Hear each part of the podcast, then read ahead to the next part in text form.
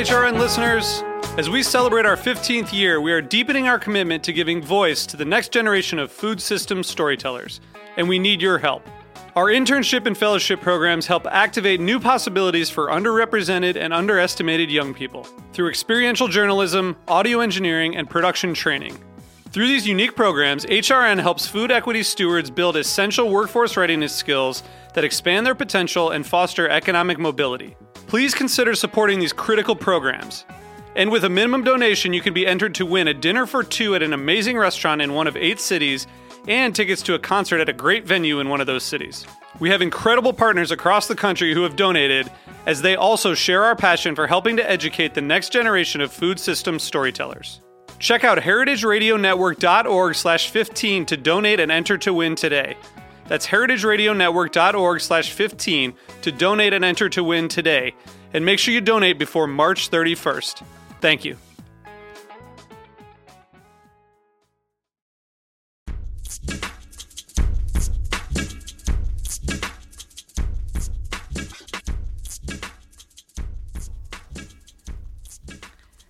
Welcome to Heritage Radio Network on tour, broadcasting live from Feast Portland.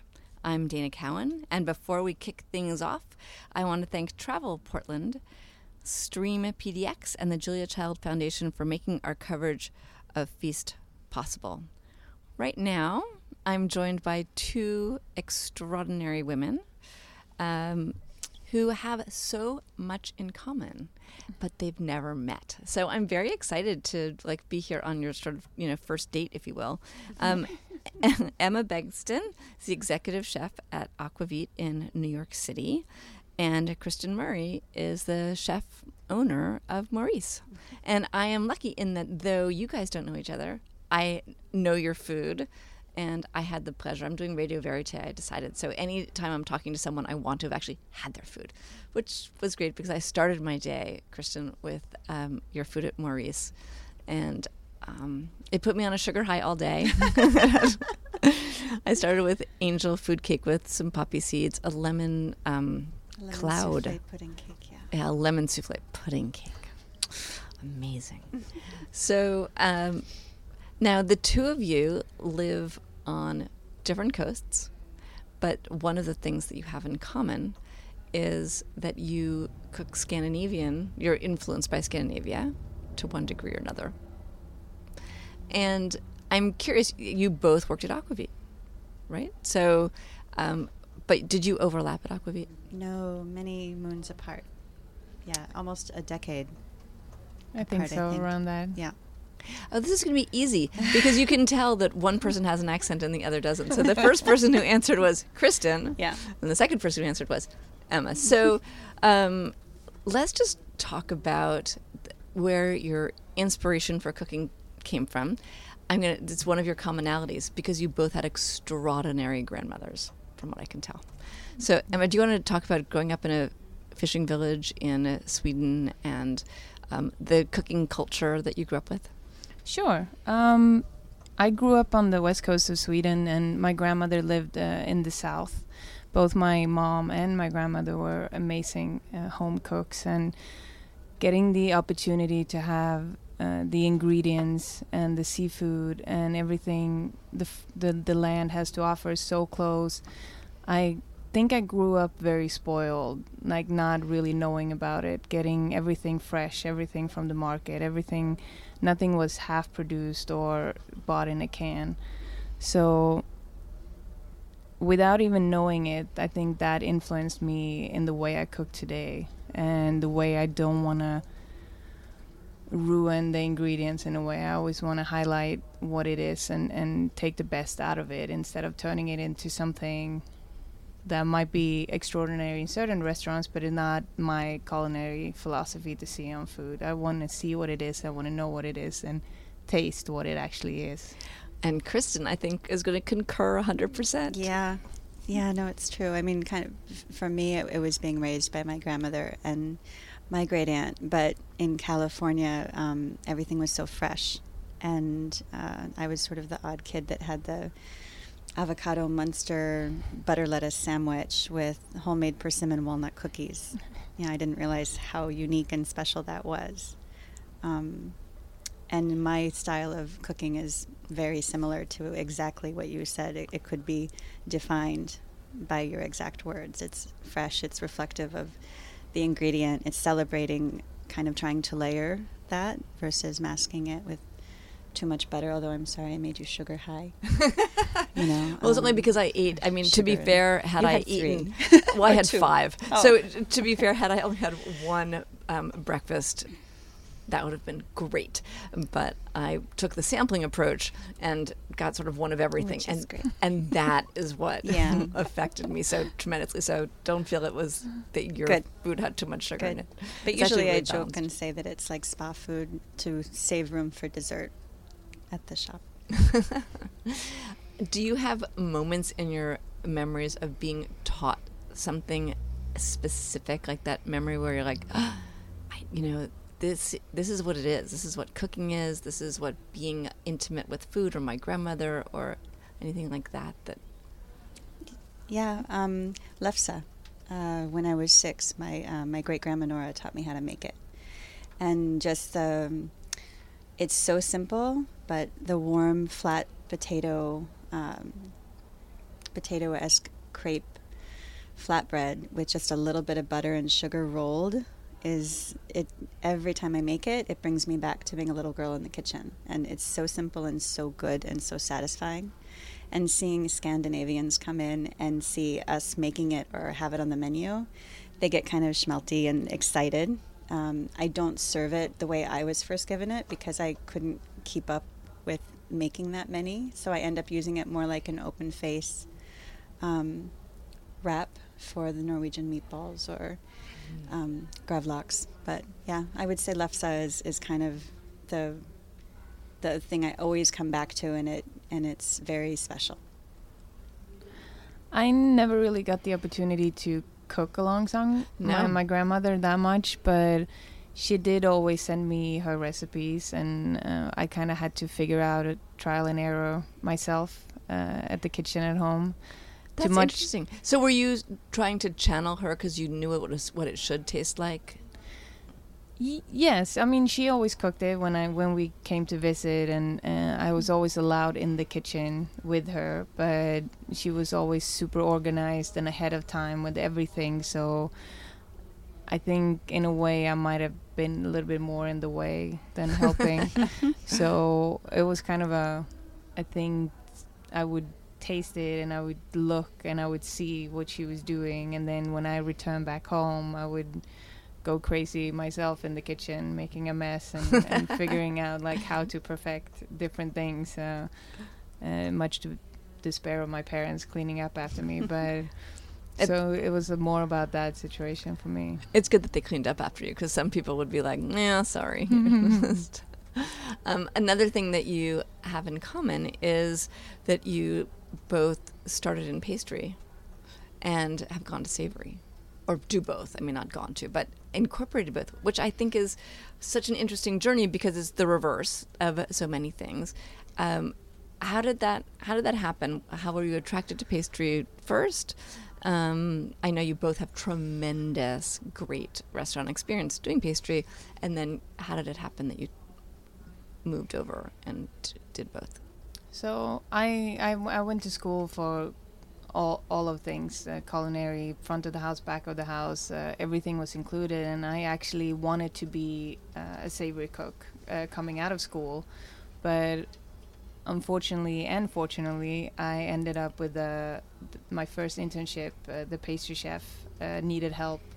So I stayed with him for three months, and then he turned out to be leaving the restaurant. So I stuck around, and that turned into five years. Wow. Um, so I I actually had the intention of being savory, but then I went into pastry, and I turned to love that profession, and that that's a different way of thinking, and and you can tell between pastry and savory cooks the the difference is very very big. How can you Um, tell? organization most of the times and you want to keep your things neat you work clean not saying that savory doesn't but there's just when you when it's different when you're in the field you can definitely see who's been pastry trained and who hasn't there's th- there's definitely something that stands out between it and it just fit me really well um, so i How did? Why did it take you? Well, um, were you happy spending five years doing pastry, or did you feel during that time you had sort of been derailed from your, you know, um, direction? I never thought about it. And it just everything fits so perfectly and and back home in Sweden as well when you do pastry you're also in charge of the starters. So I I would still be able to do a, it was a different kind of technique so I think that's why pastry and starters are a little bit combined because the technique we were using in pastry we were also using in our first courses. So I did that and then after that I moved on to only doing pastry for another 10 years and that's when I lo- lost my savory a little bit so it um yeah and I was happy with it And you also started um, pastry. You're doing a ton of pastry now, but doing both. Yeah, but it's interesting again, kind of mirroring, which is eerie. Um, so I went to school, I studied all the things. Um, I actually didn't want to be a girl in a bakery. I wa- if, if I was going to do anything pastry, I wanted to be learning bread. Um, but uh, I I was doing an internship at a Laurent Deli restaurant in San Francisco, and again, much like you're saying, I would help with garde manger and the pastry chef. And the pastry chef ended up leaving one night in the middle of service. It was very dramatic. Oh my goodness! And um, What had happened? oh, she and the chef got in a fight, which happens. Um, and uh, and he threw me the key at the end of the night, and I had made brioche with her before everything hit the fan, and um, I had to come back at 3 a.m. to retard the dough, and it was huge and amazing trial by fire experience. Um, but that was my first pastry cook slash pastry chef job, and working for Laurent Deli really um, kind of made a lot of things concrete. Um, his restaurant's no longer around, but uh, it was the best um, for changing things. And I'll never forget when I made the transition um, from cooking to pastry, and the brulees were in the oven, the chocolate was seating and kind of sitting and waiting, and the brioche was rising. It felt like this beautiful orchestra where all of a sudden it wasn't being a cowboy and having my guns loaded, waiting for everyone to sit. And it, it, it made sense with my personality. I could plan and organize and look forward to things. And, and I stuck with it and ha- still stick with it. But the way I approach my cooking is reflective and thoughtful how I do the pastry as far as temperature, texture, timing. Um, yeah. So, you um, when you opened your own restaurant, Mm-hmm. Maurice, that's when you united the two sides. Like Yeah. you brought back the past, which was the savory that he had been doing, but also doing extraordinary um, pastry as well. So why? Because you could have just opened a pastry shop. You're known for that. I mean, you're, Yeah. the whole city of Portland knows you for that. uh, but they obviously were happy to try something new. But why did you open um, a full on restaurant? Um, I I had been dreaming about Maurice for 12 years. Okay. And it just became more and more focused over the years. And originally, I, I was going to open it back east because that's where I was for a very long time New York and then Boston.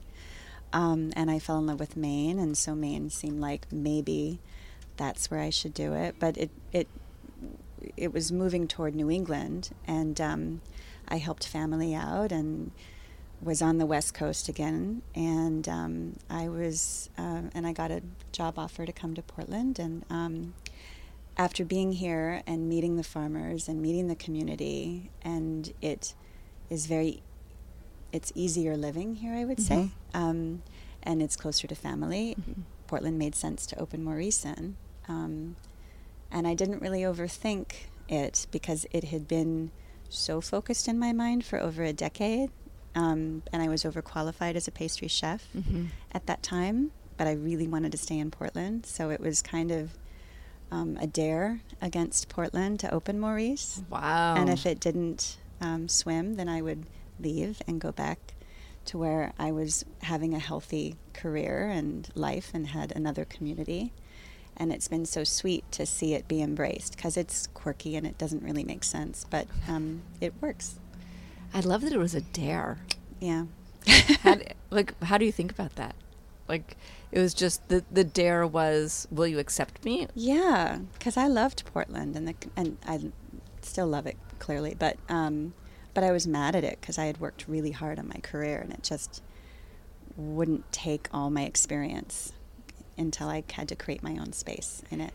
I, I read a, a 2012 a 2011 interview with you and you described Maurice like it was amazing um, because it was so clear and it was recorded you know How I mean funny. you could go back and and read it it's, it's exactly what you've ended up Huh. doing but in 2011 Interesting. so when you say that yeah it had been around even longer because you it just kept the- getting the more dream, focused over yeah. the years, and so my friends were really funny after it opened. They're like, "Oh, good. Now what else can we hear about? what what what next?"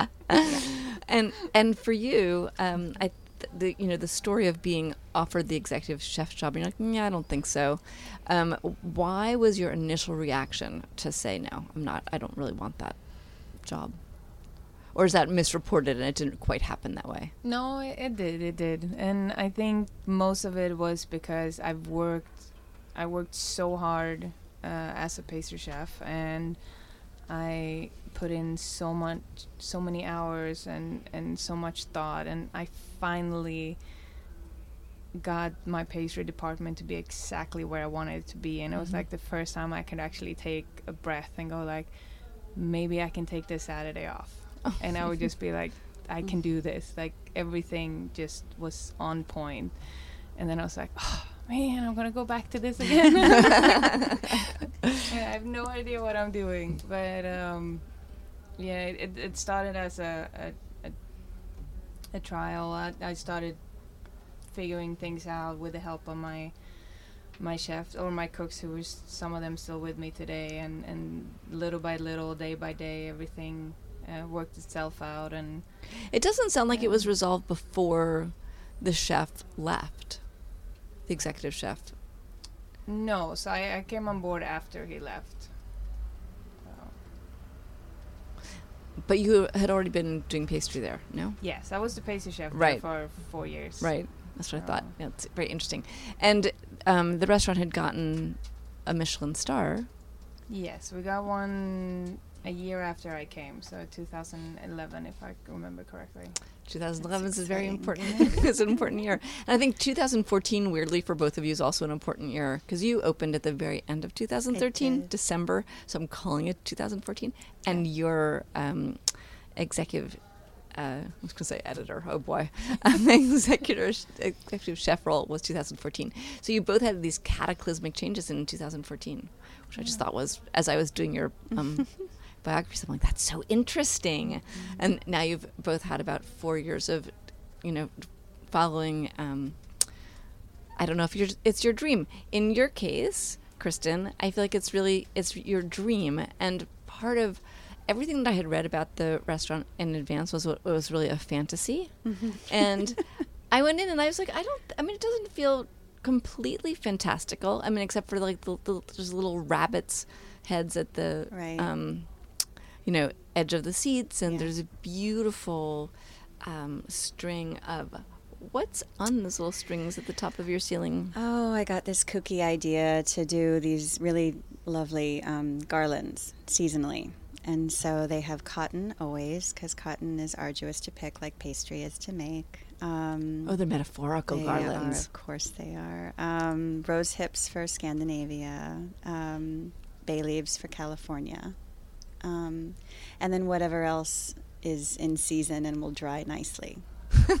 and do you make those yourself? Um, actually, Hilary Horvath, my florist, and I do them together. So she actually drills holes in each of those things and strings them, and then I hang them and space them out. And so it's um, Remodelista did a really nice piece on them, but it's it, it's been interesting trying to wrestle with them and being in sort of a glass fishbowl at times and having people come up to the glass and watch you when you're just cursing at these things. I'm like, no, no, look away, please. keep, keep going. So, But yeah, it's a but bit- they're great. They're sweet and they are whimsical. Whimsical. And there's a little bit of a, a, fa- a fantasy. Um, were you intending a fantasy? Again, I sometimes I just kind of do things and I don't overthink them, and then and then it happens, and it and I'm happy I did it. So, um, no, like but like Maurice, the notion that you have a Yeah. restaurant named after a um, pet stuffed rabbit, live Mm, rabbit. live, yeah, Live. yeah. Maurice was a French lop that I named after Maurice Chevalier, and so. Oh. I'm um, no offense to strange cat ladies, but I never wanted to be a strange bunny lady. Um, But I know I now have a restaurant named after my pet. But the reason being is because he was a really great mascot. He was with me for 12 years. I treated him like a dog child companion and took him on the subway in New York and to Central Park and camping with me. I just didn't think about him as a bunny. And so when I was thinking about the business, I wanted it to be like my mascot that would be positive and be around. And Maurice kept coming to my head, and he's not around anymore. But um, the memory and the feeling that he gave is, and that's what I want my business to give people. So it's named after him. How did you choose a bunny? I didn't. Um, I was engaged in a past life in New York, and he was not into cats, and he thought a rabbit would be a good fix. So the rabbit stayed, and he didn't. And does, when you took the rabbit about, did he have a rabbit cage? No, I put him in a vintage um, picnic basket and would invert it over him to protect him in Central Park. And Did he have a leash? he had a leash, yes. Not Did- when we would go camping. Did you get a lot of stares? There was a lot of conversation. Mm. Yeah, people were always very curious, and he was a big bunny. It's a big bunny. He was about nine pounds. So, yeah. I feel bad now that I thought it was stuffed, but Oh, on that's the other okay. hand, no, yeah. I mean, it's Yeah, we grew up. I, so I grew up in Manhattan in an apartment, and we had um, a rabbit, a turtle, and a chicken.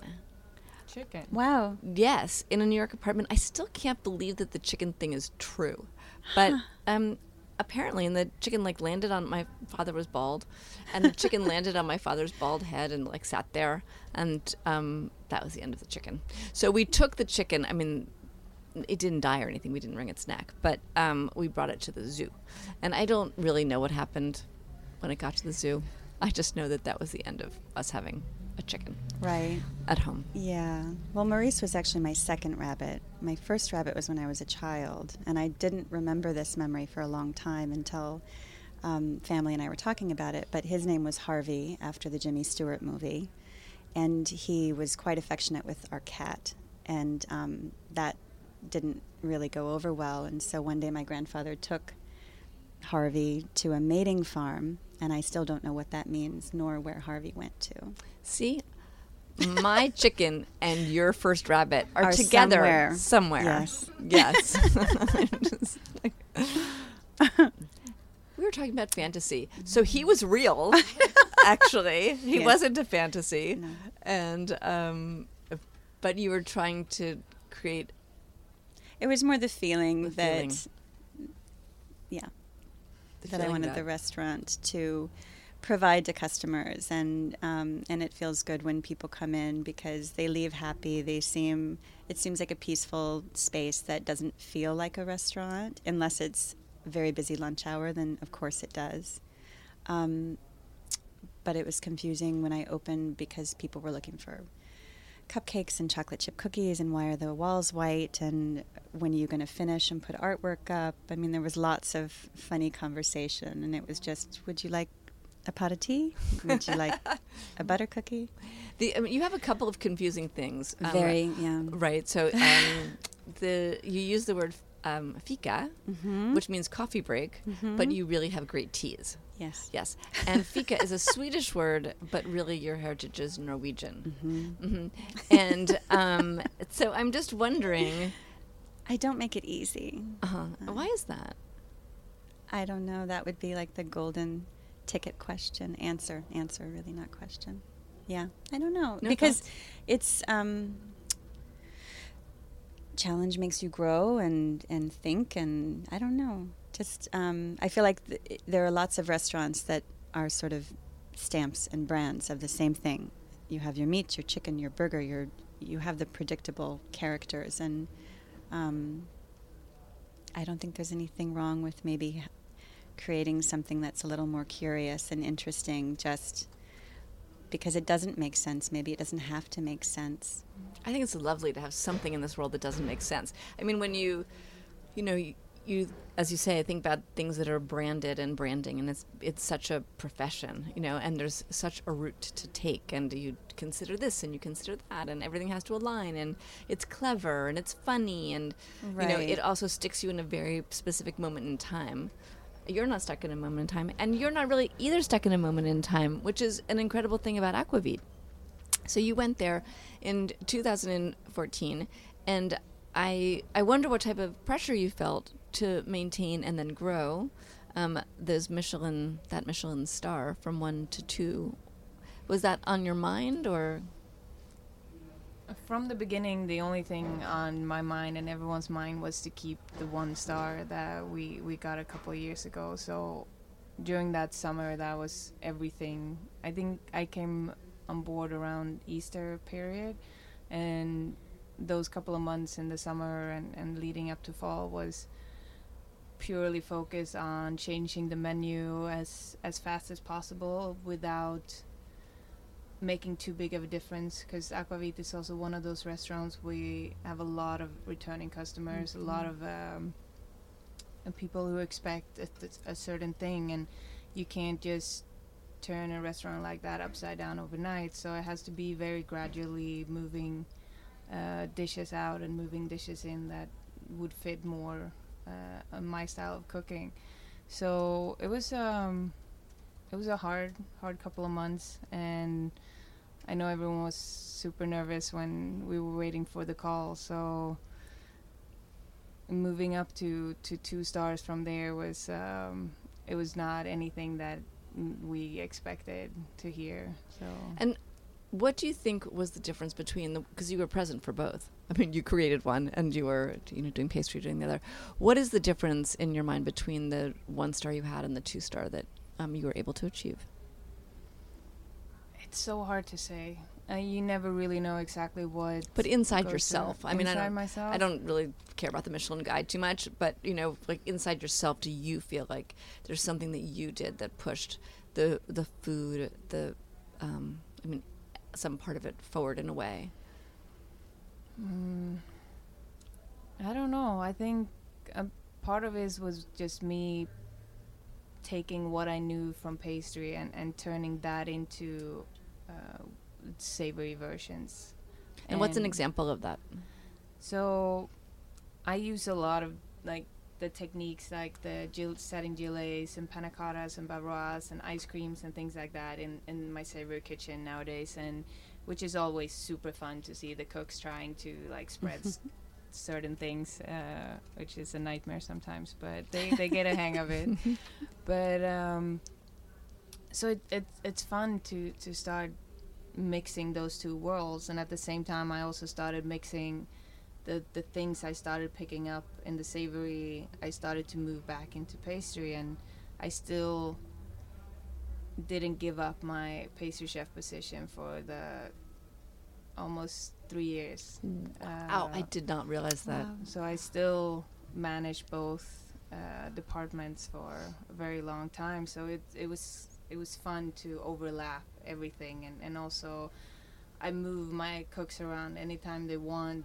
They go into pastry and they they stay there for a while, and then they can come back in again. So you get that all round feeling that everything has to be connected because there's so many restaurants I feel out there that focus either so much on their first and second courses and then desserts is just half an afterthought. Or mm-hmm. they have the most brilliant pastry chef but the kitchen is not really following along. So being able to create overall in general a whole menu that actually makes sense because you're overlooking every aspect of it. You can see it in a different way. So i think that and like just constantly pushing for new things and new ideas i think that's what was the difference. So when you listen to Kristen describe, you know, she had this idea in her head for 10 years and she, you know, willed it in, into being and it was a dare. Um, and you are cooking extraordinary food in someone else's restaurant. That, that is yours, of course, because it's your food and people identify. You're, you're sort of one and the same, identified that way. But it's someone else's shell. Um, do you listen to that story and say, "Oh my gosh, there's a, there's something that I've been harboring and it, it, it's inspiring to me"? Or you are you doing exactly the food you would want to do? So you're doing it in this setting that is aquavit, but you would pretty much you're doing your dream food. That's a little bit of a yes and a no to that question. I think everyone has a dream that they want to fulfill, but there are paths along the way that you have. I feel like I have to follow, and I'm still learning. I'm still growing. So be able to have a power restaurant like Aquavit standing behind me and, and pushing me in the right direction and, and giving me the courage to go along the way, I, I find that as, as challenging enough. And I, I do get every benefit I can. No one really tells me what to do and what right. I can't do. So I do have free range to create the cuisine and the food that I want. So I think that the the difference that I would hear is the difference of um, creating your your setting, right? Because you created Kristen has created her setting, which is very personal and very very special, um, and very much part of the experience. And your food is very personal. It's coming from your family. Those recipes are translated through your all of your tremendous experience and then end up on the plate. But you're you're not controlling i mean you, you probably control service you know the, the style of service but there's still elements that you know you don't get to control. And i feel like the the way that the restaurant world is moving forward is uh, you know towards a more personal um, partly. I mean it, yeah. it's, it's bifurcated the, right. the personal and the not but sometimes that's really sometimes I feel thank God I'm not because to be that person who are in charge of a whole restaurant, you have to think about everything. It's and then also be able to actually be in the kitchen, which I know you managed to do. but it's tough. I mean, because it's, it's, really tough. It's I mean all of all of those fun, you know, cottony, powdery things. It's still a business. It still has to exist, pay the bills, pay the staff, have the extra in case the fridge goes out or there's a riot downtown and I need to pay everyone because they can't come in or I mean there's just there's weird stuff that happens that I miss the security sometimes of working for someone that is so supportive that is your cheerleader and you get to go in and be a rock star mm-hmm. and know that if you show up and you push you have that security which sometimes isn't always the security that you think it is um, I mean, they both have good and bad. Yeah, so it's, uh, it's a little bit of both. And um, so, if you were going to, I just want to do like a mental swap for a moment. Um, so the because your backgrounds are are so similar. Like if you were going to come to Portland, can you imagine? Can you even imagine what you would do with food here? We're talking about moving here and opening here yeah. or something. Um, this is a fun little game. wow. Um, I would probably situate myself outside of the city, um, and uh, build something up with a connection to all the amazing farms uh, that are around here, and uh, create a little bit of a, a, luxury away from from home, where you can. Uh, um, turn up and eat incredible food and, and breathe fresh air and, and get all the all the, the grace from that and then return to the city after you got a little bit of peace and quiet. Have you been to Magnus's um, Magnus Nilsson's restaurant? No, I haven't. That's quite far. I mean, that's not a short trip. Mm-hmm. And um, in Sweden, for those of you who don't know. And what about you? Go back to New York. What would you do in New York? Um, gosh, have a little sweet railroad hole in the wall that served quiche, cheesecake, and then on the back end, oysters and muscadet at night. Okay, come. so both of them seem like we should actually make Just these those four things. and good tea. and good tea. Um, and because you've never met, I want each of you to ask the other a question, and I'm just going to be quiet. What do you want to know about each other? Wow. Uh, A lot, but I mean, Just ask one thing. that's a big, big question. Um, ah, I have one. Um, what is your favorite fish that is in the States but is similar to what you grew up with? And how do you cook it? oh, that's easy. Oh, dang it.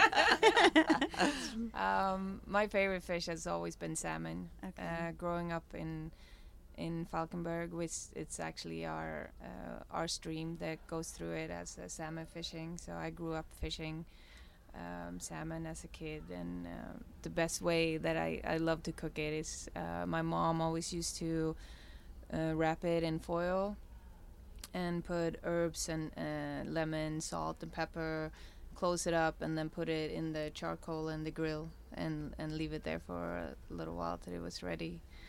Um, so that's definitely uh, one of my f- favorite things to cook and eat, uh, of course.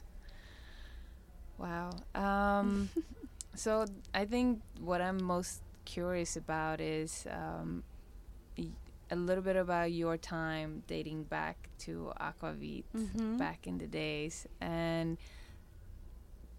there's actually like thousands of questions when it comes to that but i wanted to know what your favorite thing about working at aquavit was what what made you stay there for for such a long period Um, Marcus. He had such lovely energy. So um, Kristen worked with Marcus Samuelsson Yeah. um, at when he was at Aquavit. Yeah, and um, it was so challenging. It was I I met Marcus because I was working at Gramercy Tavern, and um, with Claudia Fleming, who made my um, wedding cakes. Just to say, oh, amazing. Yeah. Um, but Claudia, as you probably know, would go and have time in the summer with Pierre Hermé and do little intensives. And so I was helping to cover and do share strength dinner, and that's where I met Marcus. And he liked how I worked and asked if I would come and talk with him at Aquavit. And he just, and um, he had this really lovely way about him where there was energy, there was excitement. He was the best cheerleader. He would push me.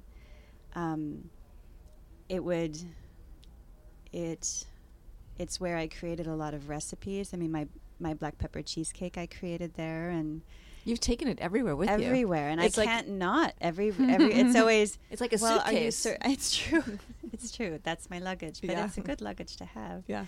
But that recipe started with us trying to figure it out for some crazy trout taco that he or herring taco that he wanted, and he was Oh God, always he still makes a herring taco. he was always playing with sweet and savory, and so that was kind of a fun thing to explore with him. And and he was hilarious. If I would make something I was really proud of, he would. I'd turn my back on the plating because I, I'm sure it was very different when you were there, um, but there was a rotating staff that would come in from Sweden that was my staff. So I really didn't have a solid pastry staff. Oh so it was goodness. incredibly intense. Training and pastry was the first place where they would go in the kitchen, and then they would move on. And so you always felt like you were going up that hill, giving all the tools, and then, okay, let's learn how to go up the hill. Give you all the tools, and um, but it was it was a great challenge and it was great fun. But um, there was another combination, flavor combination that he gave me in that time, and it was a chocolate cake that I had made with um, an espresso sabayon and I think a pomegranate sorbet and some sort of jelly and.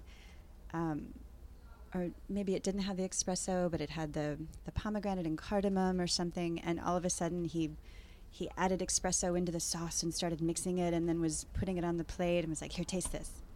And it was such a beautiful combination. And so that sort of marriage and partnership with him as a chef um, was great.